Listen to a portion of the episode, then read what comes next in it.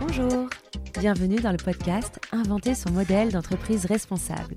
Voici mon expérience personnelle pour entreprendre dans les règles de l'art et tracer son sillon d'artisan, loin du dogme et des archétypes. C'est l'histoire d'une entreprise, c'est l'histoire de mon entreprise, Bleu Tango. Je suis Lou et j'ai créé en 2013 cette marque qui respecte la planète et les travailleurs. Je crée des vêtements aquarelles aux motifs imprimés à partir de mes illustrations. Voici donc mon parcours et mes aventures d'entrepreneur où polyvalence rime avec liberté, bon sens commercial avec création, sport collectif avec artisanat.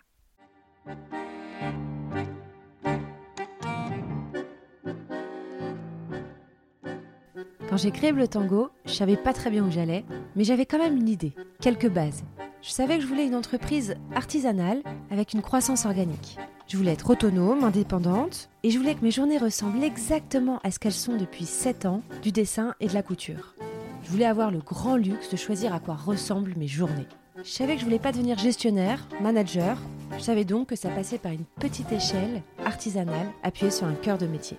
Ça a été assez long de construire ce modèle. Il a fallu être patiente, endurante. Il y a eu plusieurs phases dans l'histoire de mon entreprise. D'abord, il y a eu les trois premières années, les années de tous les dangers, parce qu'il n'y avait pas d'argent, que j'ai tâtonné sur les quantités, les modèles, le style, les prix. Ça a été trois années où j'ai rodé ma marque, avec l'impression d'une grande galère et en même temps d'une grande liberté.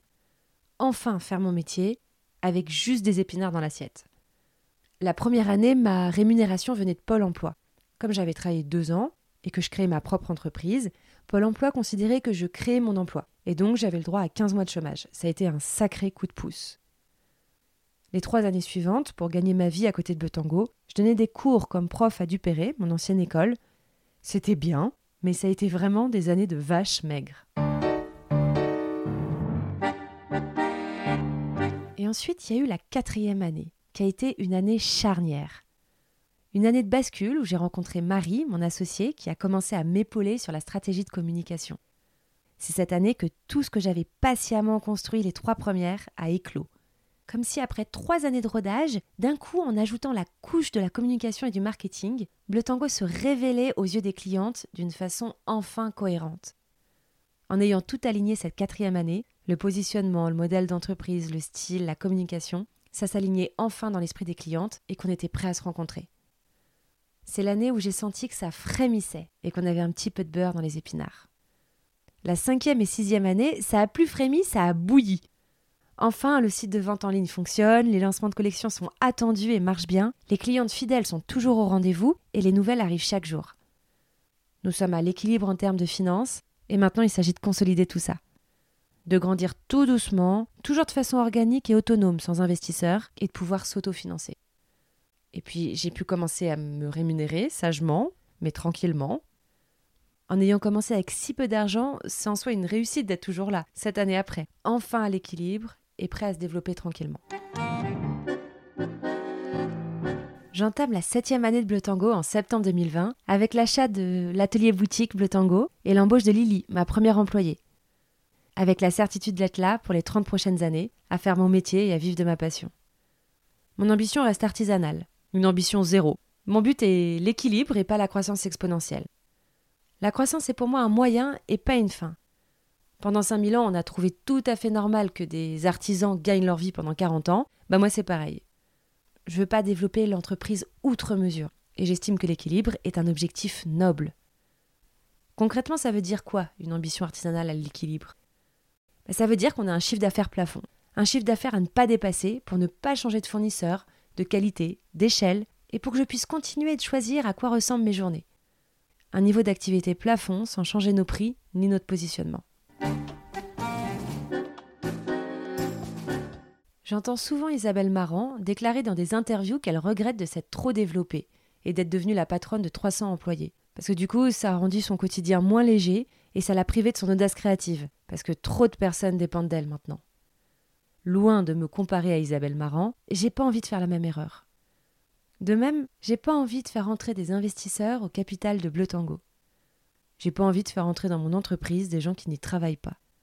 Et surtout, me retrouver lié à des financiers qui investissent dans d'autres entreprises ou marques dont je réprouve les valeurs.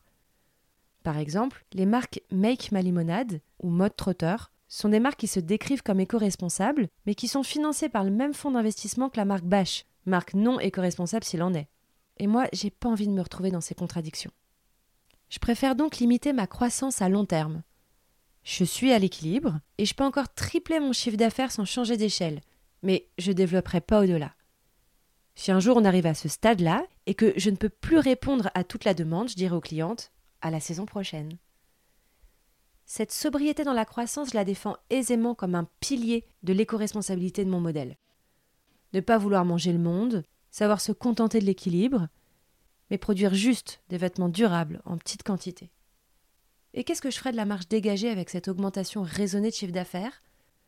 Mieux rémunérer mes partenaires et les gens qui m'entourent, qui travaillent avec moi, et surtout continuer de développer des lignes bis toujours plus artisanales. Si je gagne plus d'argent, c'est pour pouvoir développer la qualité en restant dans le même positionnement de prix. Développer Plotango à cette échelle me suffit amplement et ne risque pas de m'ennuyer pour les prochaines années, tellement c'est foisonnant. Et puis je développe plein de choses à côté. Mon grand terrain de jeu, à côté de la ligne principale de vêtements aquarelle Bleu Tango, c'est le développement des lignes bis, comme la collection Minuit, la collection teintes, peintes, brodées, cousues à la main à l'atelier boutique, ou la collection Bleu un jour, les accessoires cousus à partir des chutes de tissu, ou la collection de foulards à lire, les foulards littéraires pour s'enrouler les plus beaux textes autour du cou. Un autre terrain de jeu, ce sont les collaborations que je prépare pour les saisons futures avec des marques que j'aime. Et également la création motifs textiles pour d'autres marques en France et dans le monde. Et puis, comment pourrais-je m'ennuyer alors que depuis 7 ans, c'est un éternel recommencement qui ne peut que satisfaire une perfectionniste dilettante et dispersée comme moi. Je ne crois pas que je trouverai un autre métier où je déploierai autant de polyvalence et où je me servirai à ce point-là de mes deux cerveaux, le créatif et l'analytique. Parce qu'au cours d'une saison de travail bleu tango, je passe par plein de phases différentes et j'exerce de nombreux métiers. Tout commence par l'invention et la création de motifs à l'aquarelle. Puis, je choisis les tissus sur lesquels je vais les imprimer et les tissus jacquard avec lesquels je vais les associer en rencontrant mes fournisseurs de tissus.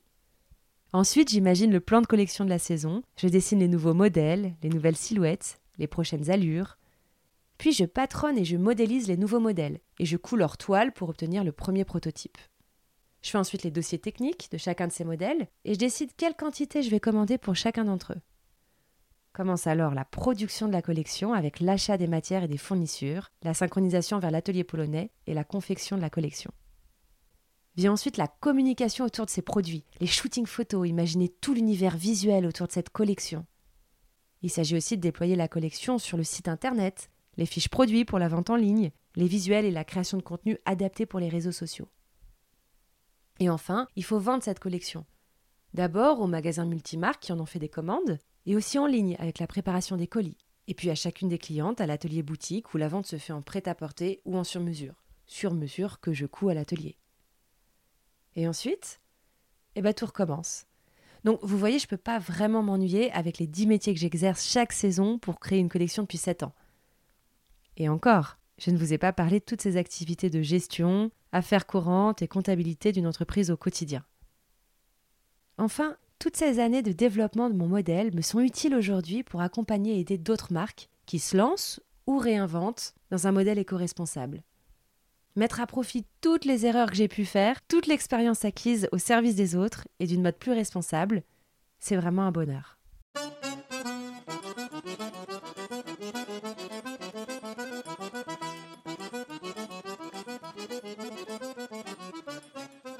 Et maintenant, c'est le moment Blue Mood, le billet d'humeur bleu tango, qui n'engage bien sûr que moi.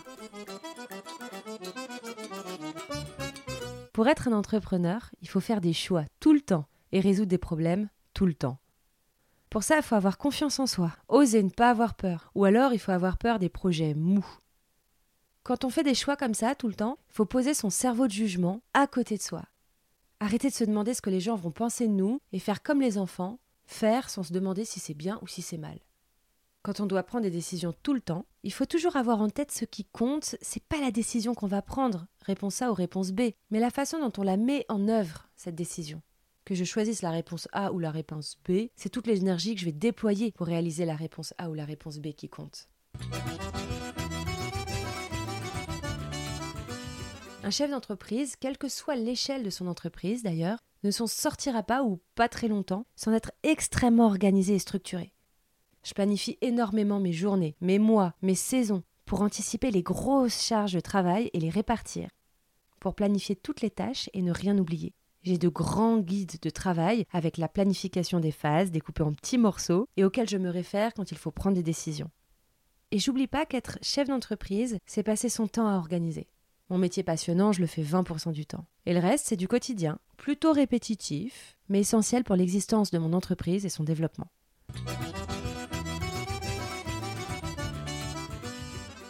Quand on doit prendre des décisions tout le temps, il faut structurer, organiser, planifier, prévoir, anticiper, être prêt, être libre et rebattre souvent les cartes.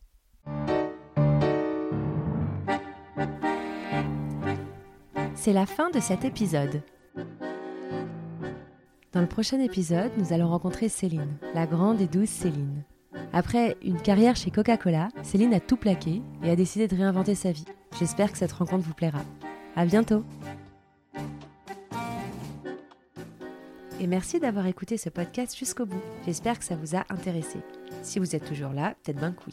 Et si vous souhaitez partager votre découverte, laissez une chouette note sur ce podcast, quelle que soit la plateforme sur laquelle vous l'écoutez, et ou abonnez-vous.